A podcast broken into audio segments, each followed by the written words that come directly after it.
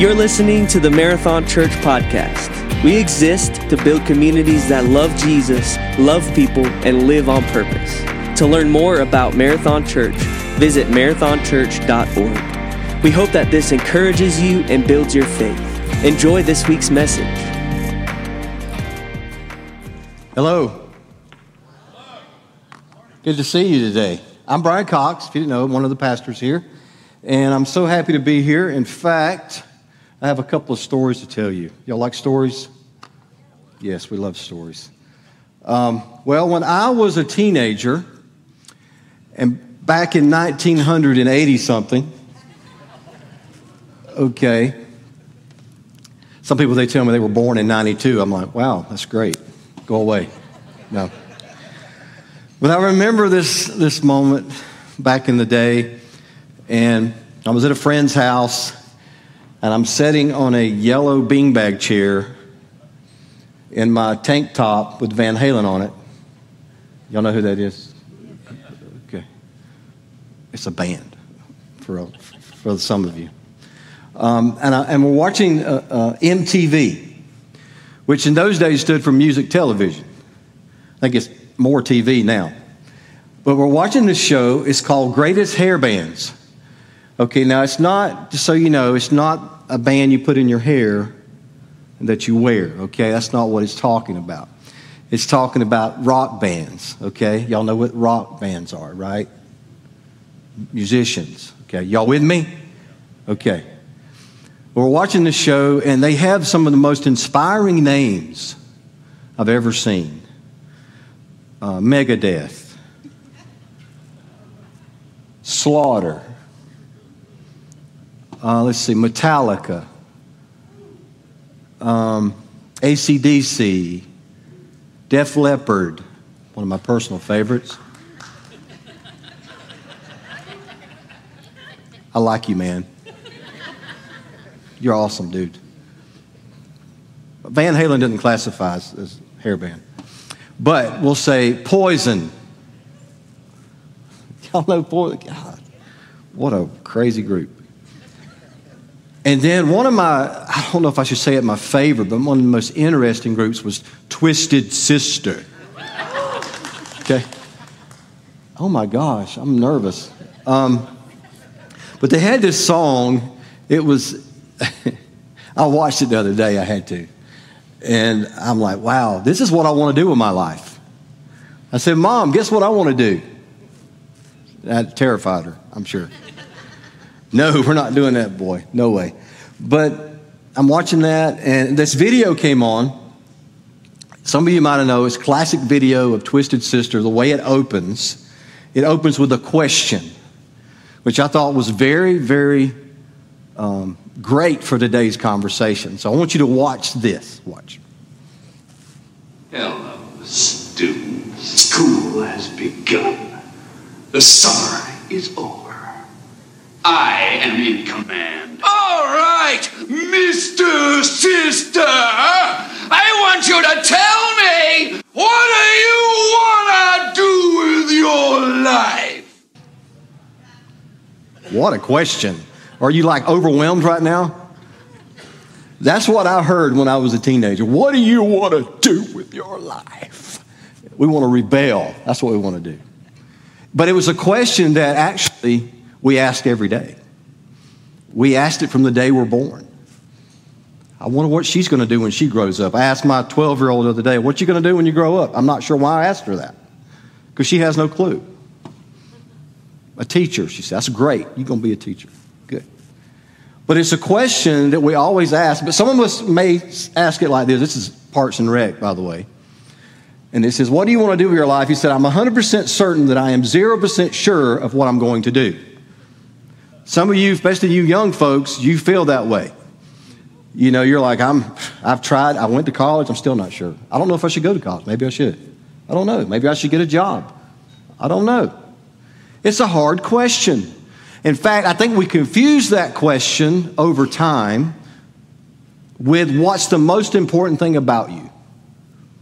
What's the most important thing about me? What's the most important thing about life is what you do with your life, right?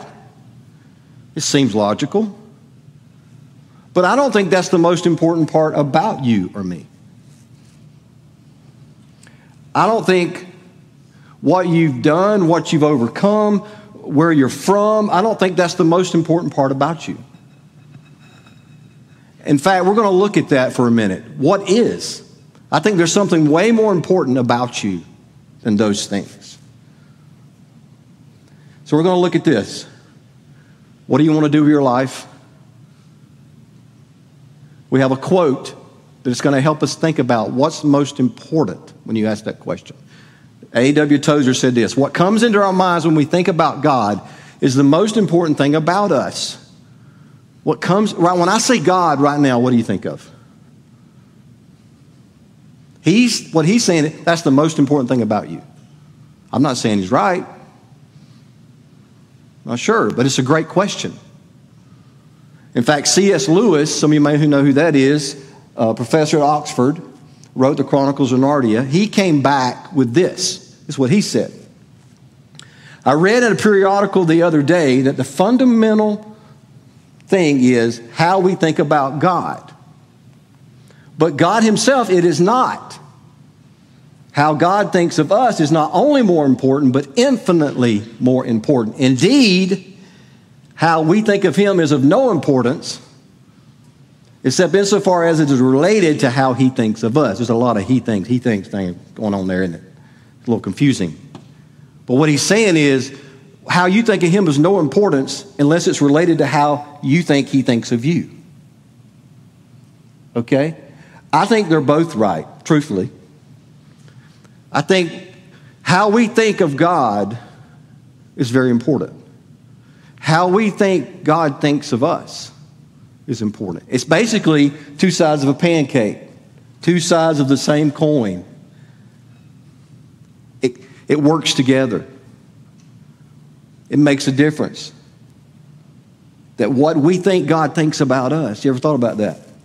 How I think of God. I believe that's the most important thing about you. Because I think it decides a lot about your life where you go, what you do, how you act, when you know how God thinks about you, when you know how you think about God. I think a lot of us are confused. We don't, we don't understand some of that.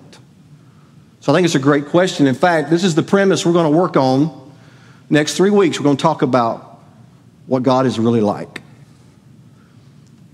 And for me, it's been, it's been amazing to kind of see Jesus tell the stories. And sometimes I think we overlook it. But the concept, the premise is how we think about God matters. How you think about God, it matters. How you think He thinks about you, it matters. In fact, it's the most important thing about you. Some of you may say, I don't really get that. That's okay. I think it's at least a good conversation, right? To have. Well, I'm going to take a little turn here. Y'all smile. Hey, what, by the way, welcome online. I didn't say hey to y'all. I'm so sorry. Hey. Okay. Will you accept this rose? Y'all know where that's from? Bachelor, bachelorette. Well, I don't watch that trash. I'm kidding. I'm, I'm kidding. My wife watches it. No, I don't think she does. She told me not to say that last service, but I did. But um, it's, it's an incredible show. I'm not saying anything bad about these characters I'm going to talk about. It's just very interesting. 2019, they had The Bachelorette, and you had Luke P. Oh, too far. Luke P. and Hannah B some of you might remember this, 2019. On the last episode, they had this big brouhaha, this big fight. Okay? And she was defending her sexual past. Okay?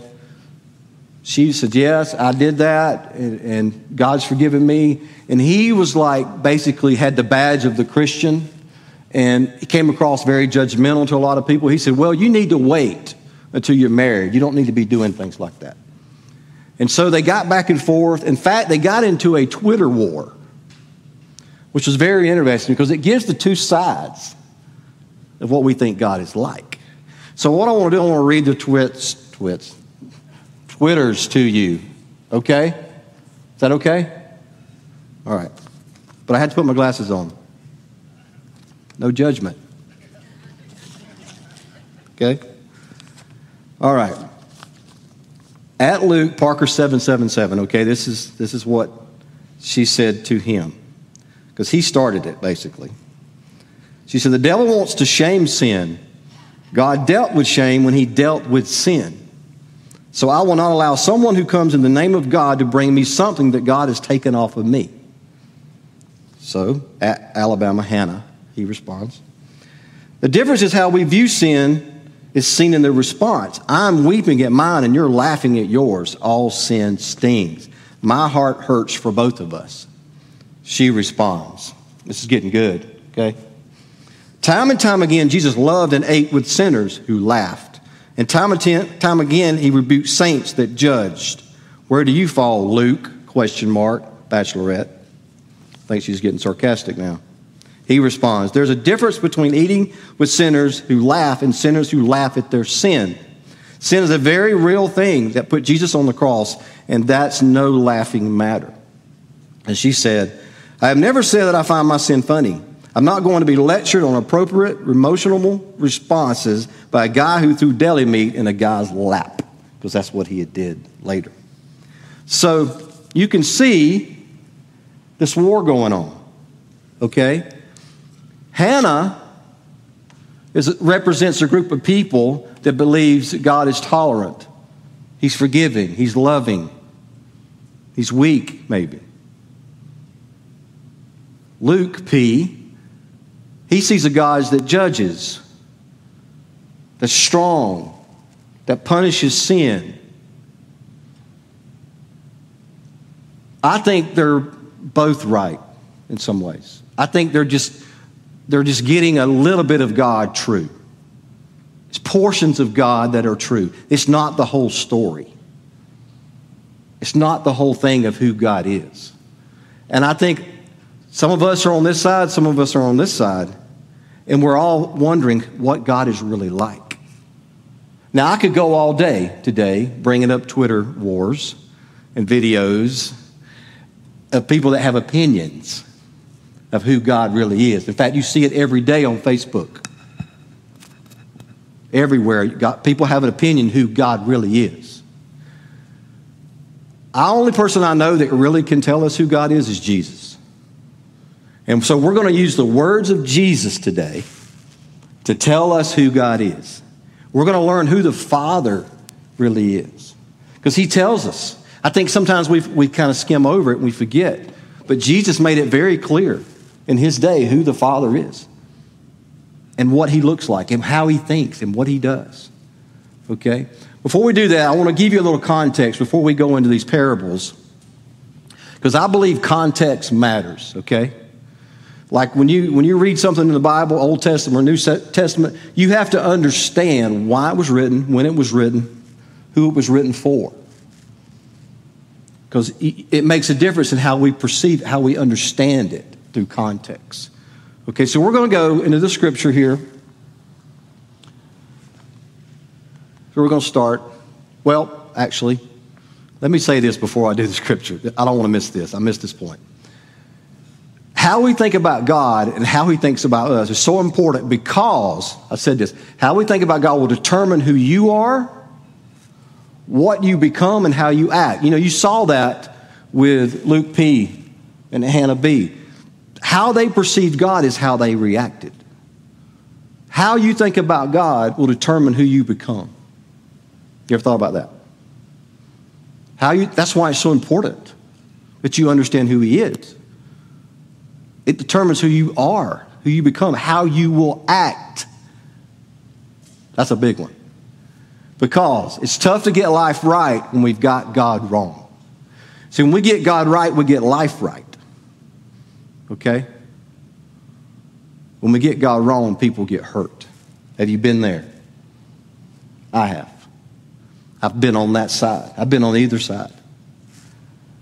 And when you don't understand who God is, people get hurt. And we don't want to be a group of people or a church or believers. Man, our world needs the love of God so bad right now. Where do you think they're looking for it? Where are they looking for love right now? In all the wrong places. That's a song. Looking in politics, probably. Won't go there.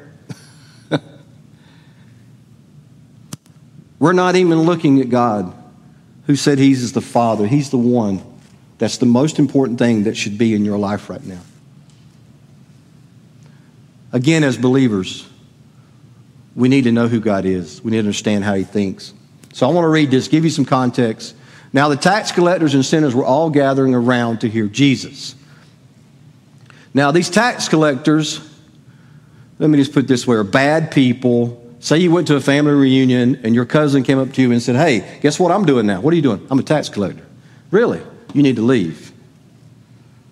We disown him because he's bad because they, they took from their families, they took from their friends. They were no good. And then you got a group of sinners. These guys were like, I don't really care what you do. I don't care about church. I don't care about religion. I just want to be me. Let me be me. You know, I just want to be what God created me to be. I don't care about all that. So you got these tax collectors and these sinners, they're gathering around to hear Jesus. Isn't that awesome? And then you got the other group. But the Pharisees and the teachers of the law muttered. Don't you love that word? They muttered.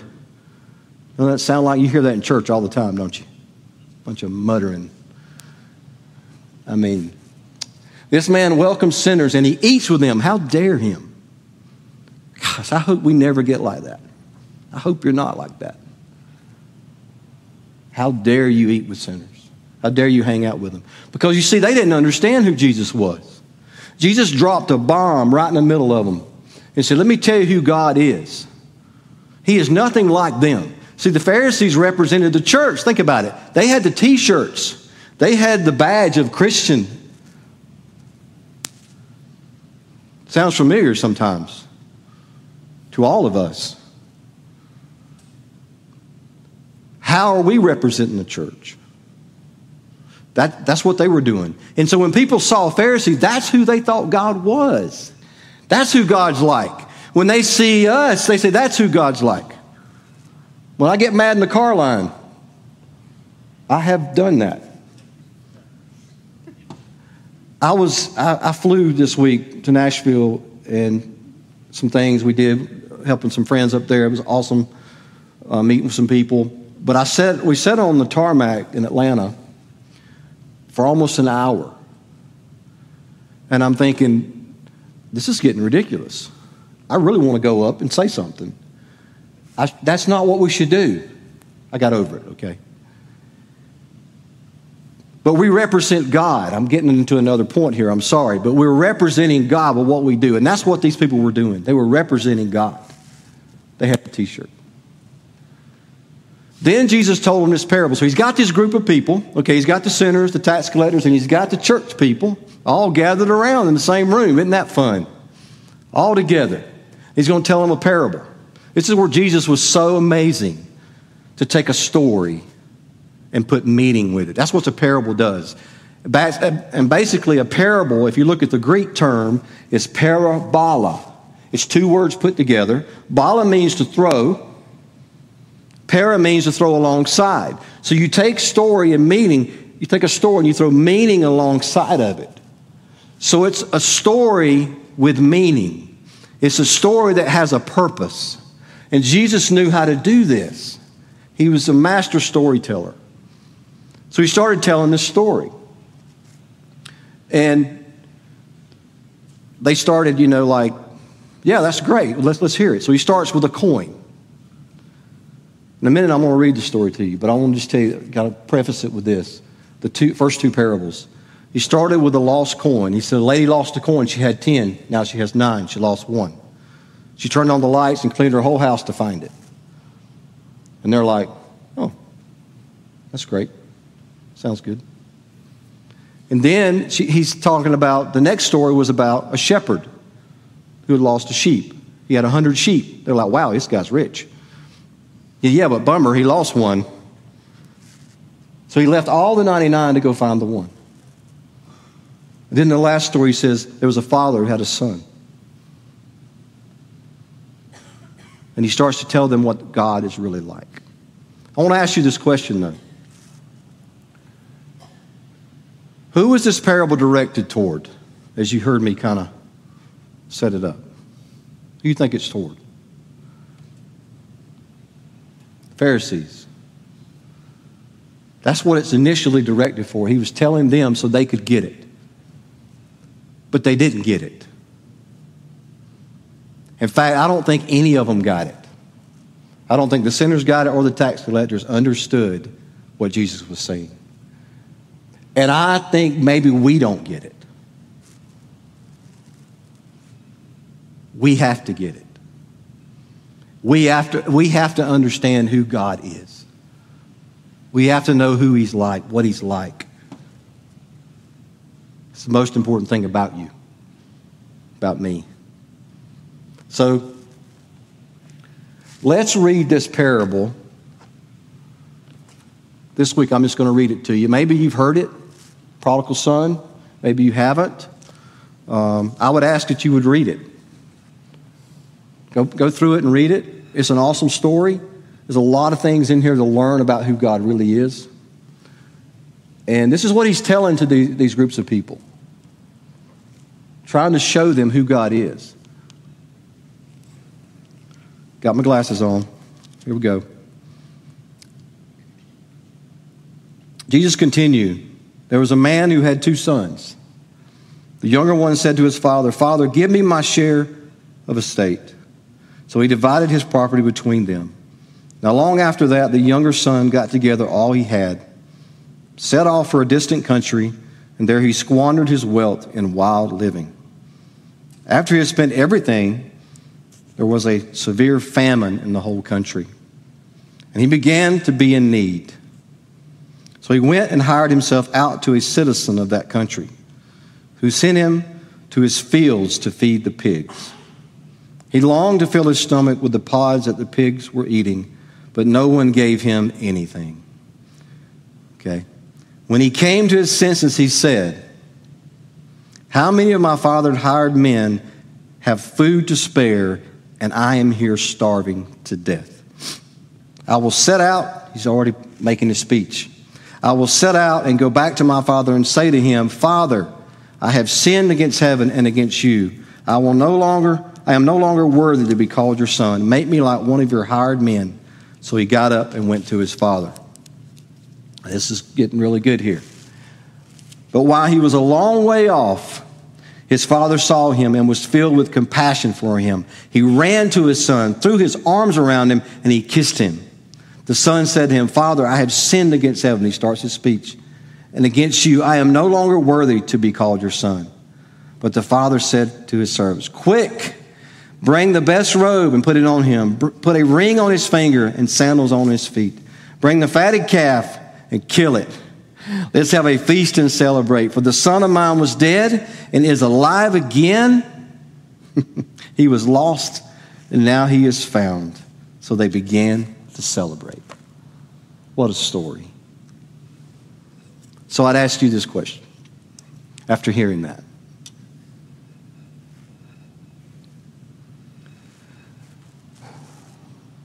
How does Jesus want us to think about God? How does Jesus want us, want us to, me and you, right now in this moment, how does he want you to think about God? As a father. Now, I've talked to some people about this that have, they've had some difficult families. They didn't have a good father. Some of them didn't even have one. I heard that one in four families don't have fathers in this country. And it can be difficult for you to see God as that, as a father. But I want you to give me a minute, okay? I want you to just, just listen.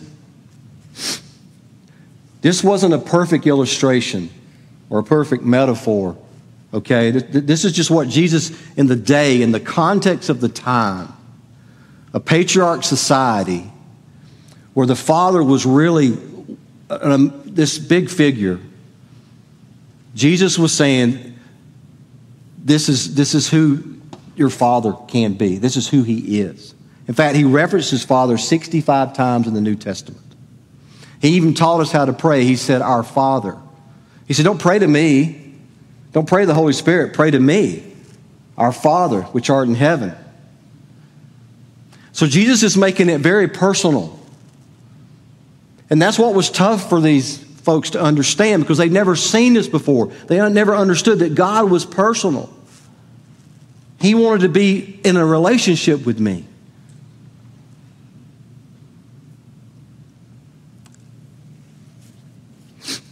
A few years ago, I went to, uh, I'll show you a picture, went to Australia. Australia, I say that right. Put another shrimp on the bobby. That's the southern way of saying it. Y'all. I'll stop. Okay. Um, but I went to Hillsong.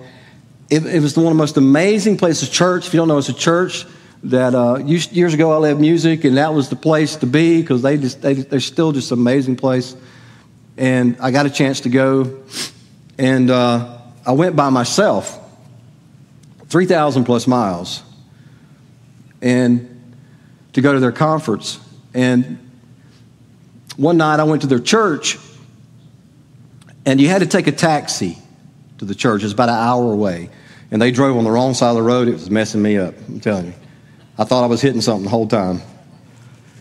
And, but I got there, went to the conference, it was, or the service, and it was an incredible service. And I come out of the service, I didn't know anyone. Okay, here I am, just this lost southern boy in Australia. I didn't know anybody. Is that how you say that? I didn't know anybody anyone. But I walked out and I didn't realize that the taxi stopped running at 8 o'clock. I don't know why. My time was already messed up. I was 14 hours behind or ahead. I can't remember which one it was. But I'm standing there and I realized in that moment that I didn't have a ride home. So I'm like, what am I going to do? And for a moment, I, I, I got terrified because I don't know if you've ever been there. This is the first time in my life, really, I had felt alone. Truly alone. See, this was the days with flip phones. Okay, I didn't have the luxury of whatever, GPS. But I, I remember standing there in front of that church. I'm like, God, you brought me all the way here just to leave me on this corner. And I'm truly, I'm like, I don't know what, I, I feel lonely. And I tell you why I remember it. I'll tell you why. I think this is what God did for me that day. A couple things. When I see people in this world, I relate. When I see people on the side of the road or I see people struggling, I understand what loneliness can be. Just a glimpse of what it can be to be without anyone, to be without God, to be so far from Him. And it's terrifying. And I said, God, you got to help me. I don't know what to do. So I started asking around, okay? I'm asking people. Now, a lot of, they were Asians and, I mean, just all kinds of people that some of them couldn't speak English. So I'm like, can you give me a ride? And they're just looking at me. And they just walk away. Literally. And finally, I met this wonderful couple. Could barely speak any English. I said, Can you give me a ride? And they both just looked at me, looked at each other, went. They were horrified. I'm going to tell you. I got in the car. They did not say a word for a whole hour. And I got back to my hotel. I say all that because God showed me in that moment how important He is in my life, how much He wants to be in a relationship with me. Not just on a Sunday morning, not just, you know, every now and then, but he wants to have a personal relationship with me. So, what is God like? Okay? Who is God like? A lot of people ask me that. Well, we're going to look at this story real quick. I'm going to give you some words that'll kind of help you connect the dots, I hope, with who God is like, okay? Successful, If you look at the story, the father was very successful. He'd done well for, him, for himself. Okay? He had made a business. He was doing well. Even in a famine, he was doing well. He was sacrificial. He sacrificed for his son. When his son asked him, he sacrificed. You know, if you take your inheritance and divide it up now, you're going to lose money. But he was willing to do that because he wanted to show his love to his son. He was responsive. He listened to his son. That's what God does. He listens. He's a father who listens. And he responded to show him his love. He was fair. I hear this a lot. God's not fair, but I believe God is. He's a holy God, just God. He's fair. He's a father who was fair. He split up that inheritance evenly between the two sons. He was generous. You heard in the story earlier that he took care of those who worked for him. The son said, I want to be like them because I, I just want to be somewhere that I'm taken care of. And that's what he did. He took care of those who worked for him. He was trusting, maybe too much. He, he, he gave the money to his child. You know, almost you could call it, his prodigal stands for like extravagantly wasteful, very extravagant. It's, you, just, you just waste everything. And I think the father could have been accused of that, being the prodigal. You know, he was patient. I love this part. As a father, it's hard to be patient. You understand? It's hard to be patient. But he let him go. He let him do what he needed to do. He didn't go running after him. He was hopeful. I believe he was a father who left the lights on. He always had the lights on, waiting for him to come home. And then that one day he saw him and he came home. Now, some of you may not understand what it's like to be a father, but I remember the moment it happened to me when I was, when Cassidy, my oldest, was born. I remember it like it was yesterday. This is a picture of us. Actually, I'm going to the picture. This is a picture of us right here. And you can see I'm a lot younger in that photo. But I remember that day, and I remember the doctors asked me to do way more than I was qualified for. You know, they wanted me to cut the cord. I'm like, you have a degree in that, you do it. You know, I had not taken one class of medicine. But uh, I did it. I cut the cord, and it was scary and um, quite crazy. I mean, and, and they cleaned her up. They put her in my arms. And I remember looking at her, and I, and I said, Cassidy, you better do great things with your life. Okay? You better get straight A's because you're going to get the hope. That's the Hope Scholarship, if you didn't know. Because tuition is really, really high right now. And you're going to pay for half your car. You start saving right now. Okay? you're going to pay rent when you're 18. Parents, you loving this, aren't you? I didn't say any of those things. I didn't. That was not what I was thinking in that day. See, I was thinking it doesn't matter what you do with your life. It doesn't matter if you get straight A's. It would be nice because we could get the hope. And if you embarrass me or embarrass your parents, Tell me first before you tell your mother. You know, it didn't matter to me because she was my child.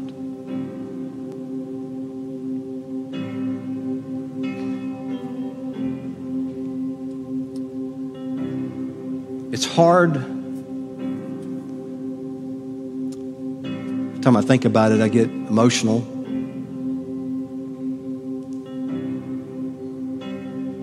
because you love your children. I remember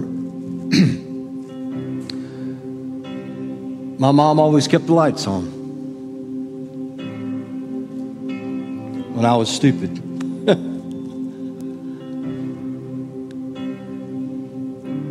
You see, that's the way the Father sees you. He loves you. You're His daughter, you're His son. There's nothing you can do that can make Him stop loving you. I think that's what I want you to get today why it's so important that you understand who God is. That He wants to be your Father. He wants to have a personal relationship with you. With you. You understand what I'm saying? It's not some far off God. He wants to be right here beside you every moment of every day in your life. And it doesn't matter where you've been, what you've done, how far you've gone. He's on the porch with the lights on, ready for you. I'm so glad He did that for me. So I want to ask you, if you would, consider thinking about God as a father. Maybe for the first time, you've never had this, you've never thought about it.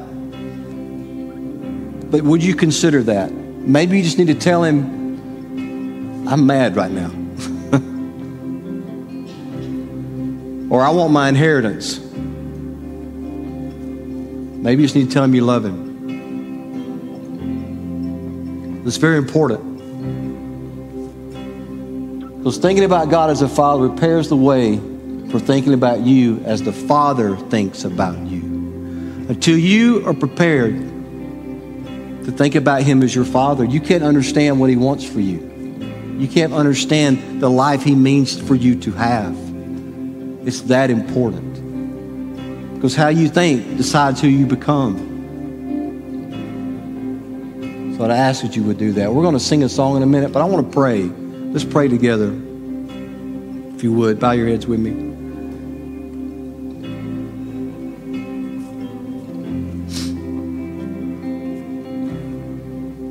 Father, I just want to thank you for this wonderful day.